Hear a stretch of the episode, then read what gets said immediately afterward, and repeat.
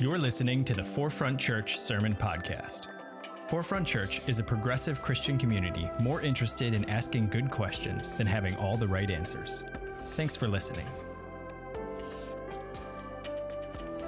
I'm super excited about this message, though, so I think we're all going to want to participate. This, we're in this series, and this series is called Make a Joyful Noise. Uh, I love this series. Angela came up with the name of this series. And uh, what does that mean? What are we, what are we talking about? Well, I, I got to be honest, right up front, I need you to know that this is a fundraising series. Okay? I want you to know that. I want you to know we're going to ask you for money. In fact, I want you to know that we are going to set a goal to raise $40,000 by the end of this year for Forefront. That's what we're asking. Now, I know what you're sitting there thinking. You're thinking a couple things. Hey, you're like every other church, just asking for money? Yes, we are because at the end of the day, we need money in order to function, in order to survive. But the truth of the matter is, and I'll get to this in my message, is that I think we're a little different than every other church. I'll get to that in a minute. Secondly, you might be saying, hey, didn't we um, you know, raise money earlier during COVID? And we did. And, and what we said is that clarity and crisis money that we raised was every single penny will go directly to those who were in need. And that's what we've done. We have kept that promise. We've raised about $27,000. And as of today, about 20,000 of those dollars have gone directly to people in need. We have about $7,000 that sits in an account for people in need. It's there. If you need it, tell us about it. Go to our, go to our, uh, our, our, website, click on the, the COVID 19 link, and you'll be able to, to ask for help. We want to be able to help. This fundraiser is an investment in Forefront, and I think, I think Forefront's worth investing in. Let's talk about why Forefront is worth investing in. And in order to do that, I want to tell you about a retreat that our staff took. Uh, a couple months ago, we, uh, we all quarantined a little bit. We all got tested. We all went away. And uh, we got together. What did we do when we all got together? Well, we played badminton, and Sarah New beat us all very badly. There wasn't even a competition. It was really sad. Um, we ate well, we drank well, we laughed and we cried. Of course, we cried. We are a weepy staff. what else did we do? We talked about who we were as a church. Who, who, what, what is Forefront? Who is forefront and we talked about our, our, our, vision and we said, hey, we are a just and generous expression of Christianity. We are a just and generous expression of Jesus Christ. And we said, you know what? We want to continue with that vision. We want to continue to be a just and generous expression of Jesus Christ. We said we want to continue with our mission, and I think you all know our mission because we have talked about our mission nonstop over the past 12 to 18 months or so. Our mission is to usher in the next 500 years of Christianity, which I believe that we're doing. I believe we started that process. And then as a staff, we said, hey, but we want to come up with some values that reflect our vision and mission. So what we did is we came up with three values uncommon kinship, radical equity, and worship reimagined. Now, the reason I'm so excited about this series is we're actually going to preach on each one of these values, okay? That's going to happen. It's going to coincide with our gala, which you should all go to on December 17th. You're going to hear about these values that inform our vision. But today, Today, I'm going to tell you to invest in Forefront because I'm going to talk about our vision again. Why are we a just and generous expression of Jesus Christ? Now, I want to just say real quick, and I, I, feel like I've been saying this a lot, but maybe it's just life. Um, I preach on this about once a year. I should preach on this about once a year. It's our vision, okay? Uh, and I'm going to use the same text that I've used in years past. Now, why? Because when we talk about making a joyful noise, we're talking about stories of life change. And I got to tell you, like, our vision is personal to me. Our vision is like a personal story of life change for me because the truth of the matter is is a few years ago, I was in a place where I was in a crisis of faith. And yes, y'all, even your pastors can be in crises of faith. It happens. Okay? And I was in one, and I was like, you know, what, what is Christianity and what is Forefront, and how are we any different than any other church? What sets us apart? How are we living out our calling? How are we living out the gospel? And I started thinking about it in terms of justice. So I want to talk about the justice that I started thinking about started thinking about the justice uh, that, that we think about, what comes to our mind. And I started thinking about as justice as being victory, right? Justice, the justice of God is victory. It's victory over. And really, as much as I don't like this, another way to say victory is to say power. I have power over. So justice is victory over, it's power over. It's, it's a, a punishment. It's a punishment to those who get in the way, to those who try to harm us, to those who try to hurt us.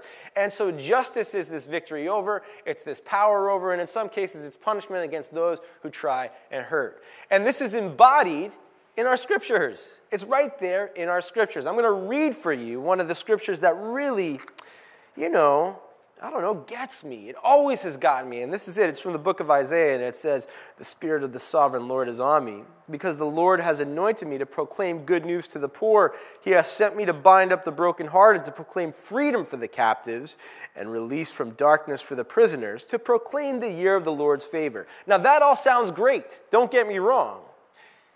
And then Isaiah says this and the day of vengeance of our God. The day of vengeance of our God.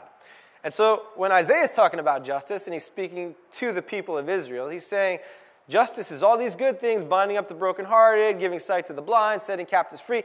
And then it's justice. Then it's vengeance. Like when, because when justice happens, it's power over, it's victory over. In some cases, that means vengeance. Now, before you get upset about this, before you start saying that's ridiculous, we all believe that. I believe that. Like I'm, I'm down for that, whether I want to admit it or not. Uh, one of my favorite theologians, a, a person named Miroslav Volf, uh, experienced terrible genocide. And I was at a conference a few years back, and he was speaking at the conference, and somebody asked him, he said, What's your opinion of God's justice, especially you having experienced some of the atrocity you experienced? And I don't remember the exact quote, but Volf said something to the effect of, Listen, I'd be lying if I told you that I didn't want God to come with a vengeance on the people who hurt my people. Like, I want God to come with a vengeance. I want those people to be eradicated. I, I, they hurt me, and I want to see God hurt them. Wow, it's real. A friend of mine was just bullied constantly, terribly, unmercifully. And his tormentor, his bully, passed away tragically. And when that happened, I remember my friend said, It's sad, but he wasn't a good person. He got what he deserved. And it's like, hmm, I think we resonate with that in some respect and in some way. The truth of the matter is, when we are hurt, we're like, you know what? I, I do want the day of vengeance of our God. And I, I think in rightful ways. I think of people in this room, even, and people who are watching right now, and some of you have been excluded and hurt and told that you are not loved by God. And I could see where we would want to, to rightfully say, no, you know what? Victory is mine, power over. God's justice is coming on you who excluded me. And I think of every kid who was kicked out of the Christian school for being queer. And I think of every, you know, uh, you know follower of Islam who, you know, try to create a community center in a neighborhood and are kicked out of that community center. I think about those who are, are, are uh, oppressed because of unjust laws and who are poor. And, and in being poor, our charity is good enough, but we're not willing to create policy that would actually change the lives of the poor, right? And I think about the fact that all of that, all of that calls out for justice. It cries for justice. It says, I want power over, I want victory over that. And yes, in some cases, I do want the vengeance of our God. Right? That's all real, and that's all true. And I think American Christianity does a good job in saying, you know what, I want victory over right? And, victory over doesn't necessarily mean like love wins. Victory over means, you know, when I get what I want, I get to exclude the people I want to exclude, and I get to impose my beliefs on other people, and I get to I get to decide uh, on controversial things because that's the power that I want, the power that I've created, right? And so American Christianity gets this passage. We get Isaiah, and the truth of the matter is, Israel was right. I don't know how else to say it they were oppressed. Not only were they oppressed, they're being killed. Their families are being torn apart. People are being enslaved. You would want the day of vengeance of our God. You would want that. And I read this, and I saw how it kind of got morphed into like, hey, freedom from oppression, and it got morphed into, no, now I want the Ten Commandments to be in my school, right? Like, that's justice. And I said, I don't buy this anymore. I don't believe in this anymore. I don't want this anymore. And then, uh, and then Luke comes, uh, Luke tells us about Jesus. And Luke tells us about Jesus preaching his first sermon. Preaching your first sermon is scary, y'all. Angela, you with me? Amen. Amen. Preaching your first sermon is scary. And Jesus has to preach it in front of his hometown. And he's there, and, and you know, like his hometown people are like, oh, Jesus, give us something good. And Jesus is like, okay, I'm going to try. And they're like, maybe something on justice, because the truth of the matter is now we're in the same predicament we were with Isaiah, where we are under oppression and we're being enslaved and we're being killed and we're being hurt. So maybe how about some victory? How about some power over? How about some day of vengeance for our God? And Jesus gets up to preach. And Jesus gets up to preach and he unrolls Isaiah's scroll, and you got people are like, yes, ooh, we're going to hear it. And so Jesus gets up to read the scroll. He says, The Spirit uh, of the Lord is on me because he's anointed me to proclaim good news to the poor. He has sent me to proclaim freedom for the prisoners and recovery of sight for the blind, to set the oppressed free, and to proclaim the year of the Lord's favor. And they're all waiting. Ooh, can you feel they're all waiting? You feel that tension because they're waiting for the last line, and you know what the last line is day of vengeance for our God. Say it, Jesus. The day of vengeance for our God is coming. We're going to be done with all this victory over, power over, even if it means we do it violently.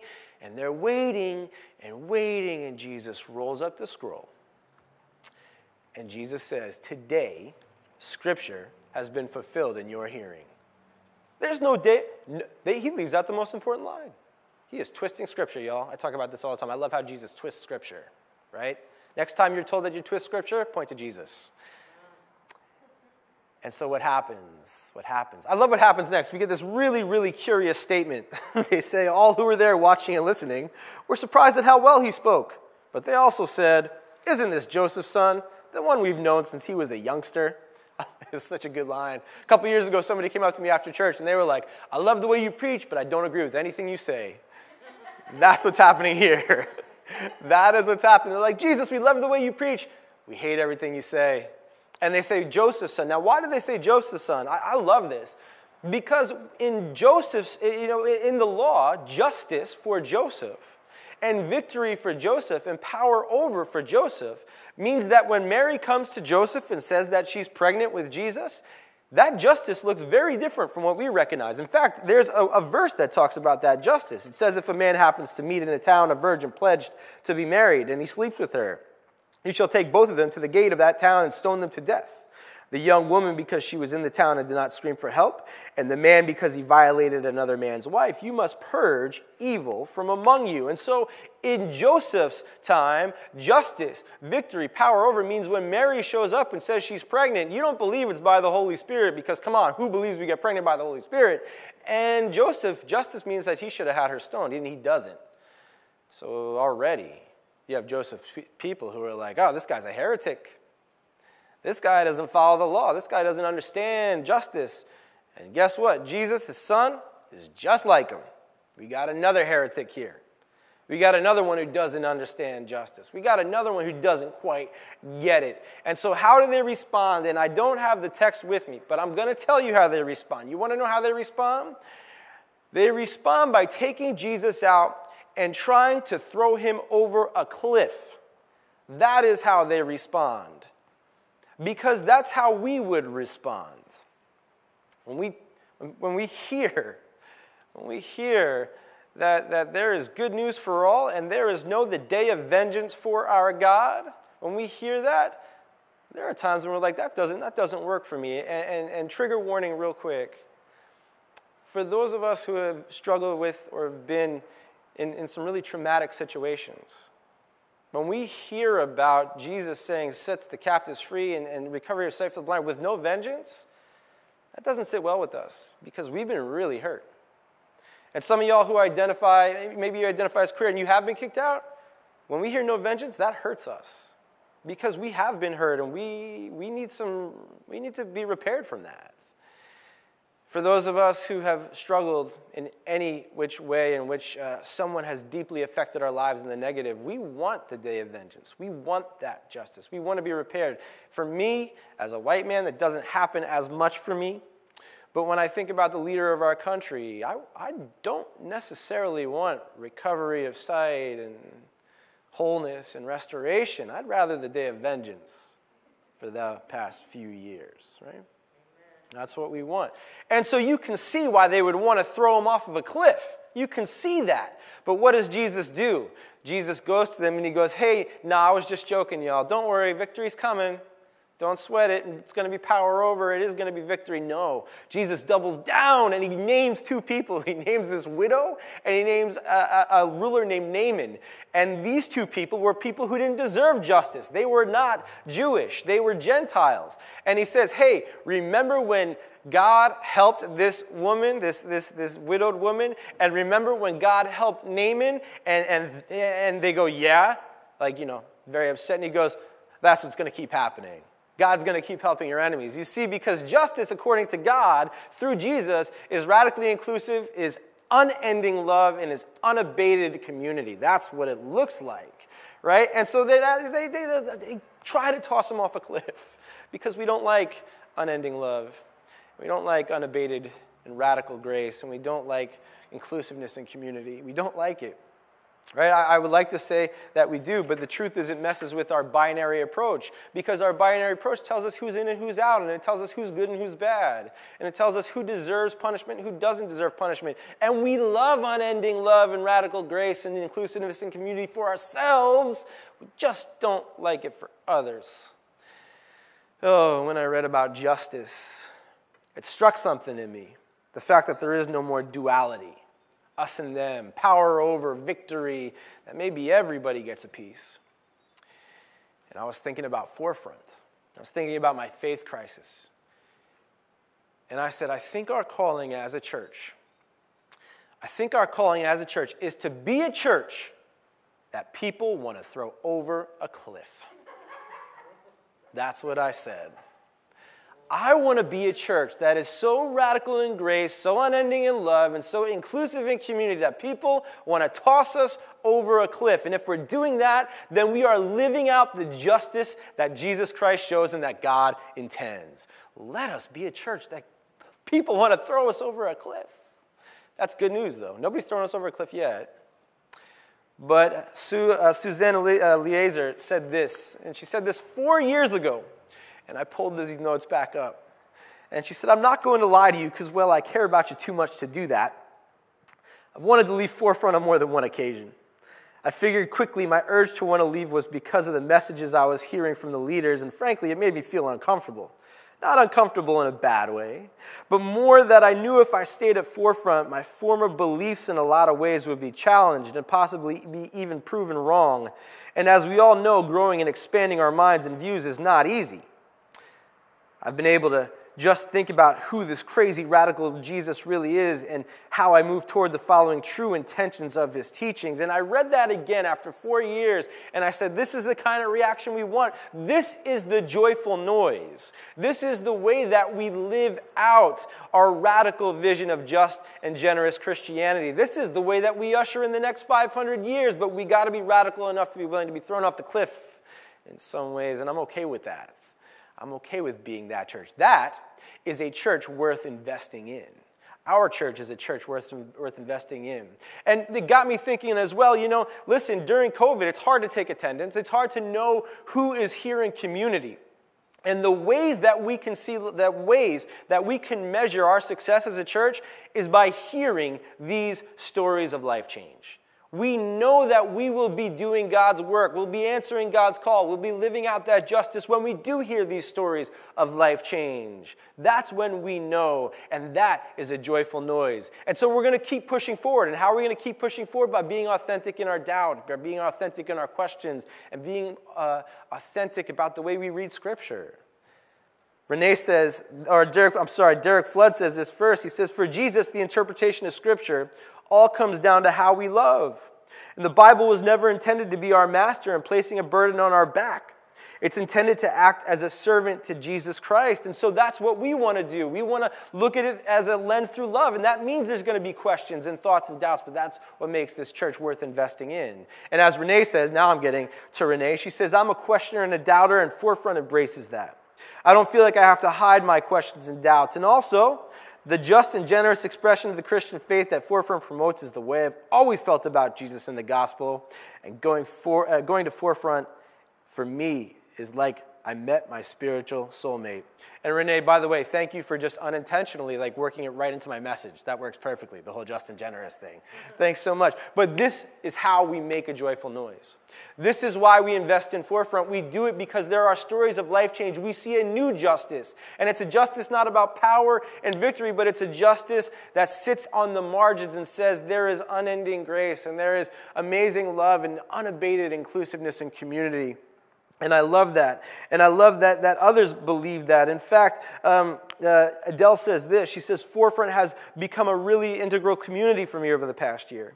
Even my best friend recent, recently remarked how she was glad I had this church community. It's helped me become more confident in my political convictions, and it's given me a place where I can be an activist and a person of faith at the same time. And as someone who grew up in the church, it has turned a lot of what I thought I knew on its head. And I love that because that is the joyful noise. It doesn't just stay in our church community, it seeps into the other areas of our life. And we get to see that radical, inclusive grace, love, community. That's what justice looks like in God's kingdom. And for those of you who had maybe uh, uh oppression, maybe for those of you who said uh, Christianity has always made me feel like I've been power under, it always has made me feel defeated. defeated. Grace says this she says, Forefront taught me to be affirming, how to see myself in the Bible. I knew God loved me, but being able to put that into words and understanding the Bible and, and the way it has changed my spiritual and life journey has been amazing. Feeling loved and seen is the best, and that's what this does. It allows us to feel loved and seen because that's what justice looks like in God's community. That's what generosity looks like in God's community. And through these stories of life change, through the making of this joyful noise, we usher in the next 500 years. And sometimes, sometimes it's simply existing. Sometimes it's simply being in community together. Sometimes it's simply singing. Like Paula says, one day I was on Atlantic Avenue and I hear this beautiful music not knowing where it was coming from. And I followed the music, and it was Forefront Church. And since I've been coming to my forefront, I've been closer to God spiritually. It's given me hope, it's made me strong, and I believe in myself. That is a joyful noise. That is the story of life change. This is the embodiment of our vision. This is it. Invest in it with us invest in it. We're asking for that $40,000 investment because we believe, and we truly believe this. This isn't just like lip service. We truly believe that in a time where we can't measure attendance, we don't know how many people are around, that these stories of life change are going to be the thing that ushers in the next 500 years. And I believe we're going to hear not hundreds, but literally thousands more of these stories because the truth is we are answering the call to be a church that people want to throw off a cliff. That is how loving, that is how gracious, that is how inclusive we're going to be. That's it. Join us in it. And when you join us in it, this is what's going to happen. This year has been a tremendous year. You know why? Because it's not just Brooklyn people that are getting God's restorative justice. People in Toronto, people in California, people in Amsterdam, hey Bella, people in people in uh, uh, Texas, you know, people in England, everyone it has come to us, has said, hey, Forefront's changing my life. Forefront's changing the way I think. Forefront's changing the way I feel about community. Forefront is my community, even when I live thousands of miles away.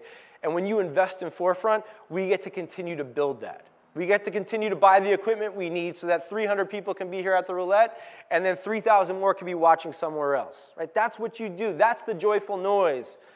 That's when we get to invest. That's why we get to invest. When we invest, we get to give more money to decentralize some of us as staff and lift up some of our leaders. Our leaders are here right now. We have people here right now who are here every day, many as volunteers. We want to be able to, to honor them, and we want to be able to, our, our group volunteers. We have one group in particular.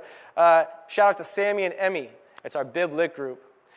And the amount of aha moments that come out of that group are tremendous. You want to talk about stories of life change, making a joyful noise? That group gets to hear it all the time. Ask Sammy, Sammy and Emmy about it. And when we invest in Forefront, we get more of those groups. We get more of those stories. We get more of a joyful noise. You see, your, your investment in Forefront, it allows us to partner with Ruth's Refuge. I mean, Leia's dope. Those stories are dope. But the truth of the matter is, these are groups of people who have been power under for a long time.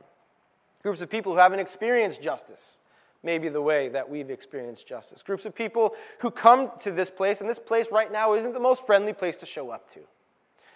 And they come, and because you have partnered with Forefront and partnered with Ruth's Refuge, they come and their lives are just a bit better. God works in their lives. The Holy Spirit is at work through us for them, and it makes things just a bit easier. That is just and generous expression of Jesus Christ. You do that and your investment does that. And I love the fact that in the midst of COVID, in the midst of all this, that we still can continue to be the just and generous church in ways that I never expected, but in ways that will continue to change lives. And I can't wait to hear the next stories that get told. Can I get an amen on that? The next stories? So I'll leave us with this from our friend Nadia Bolz Weber. She says this She says, This is it. This is the life we get here on earth. We get to give away what we receive, and we get to believe in each other, and we get to forgive and be forgiven, and we get to love imperfectly, and we don't know right away the effect it'll have. Oh, but it'll have an effect for years to come, and all of it, every single bit of it, is completely and utterly worth it. Let's make a joyful noise, y'all. And to that I say, Amen. All right, can we pray? God, you invite us to be an expression of your just and generous way. So, God, convict us. Convict us that justice is not vengeance, but that justice is radical inclusion. And convict us that it's not pain or violence, but that justice is unending love. And convict us that your justice, God, your justice is always unabated grace. And then help us to do the same, even when it hurts. And for those of us who are hurting, God, I pray a special prayer that your justice comes soon, and your justice comes now, and your justice comes boldly, so that those who have been seen as othered or oppressed or hurt are lifted up. God, I pray this in your holy and mighty name. Thanks for listening to the Forefront Sermon Podcast. To learn more about Forefront and how we're ushering in the next 500 years of Christianity, visit forefrontchurch.com.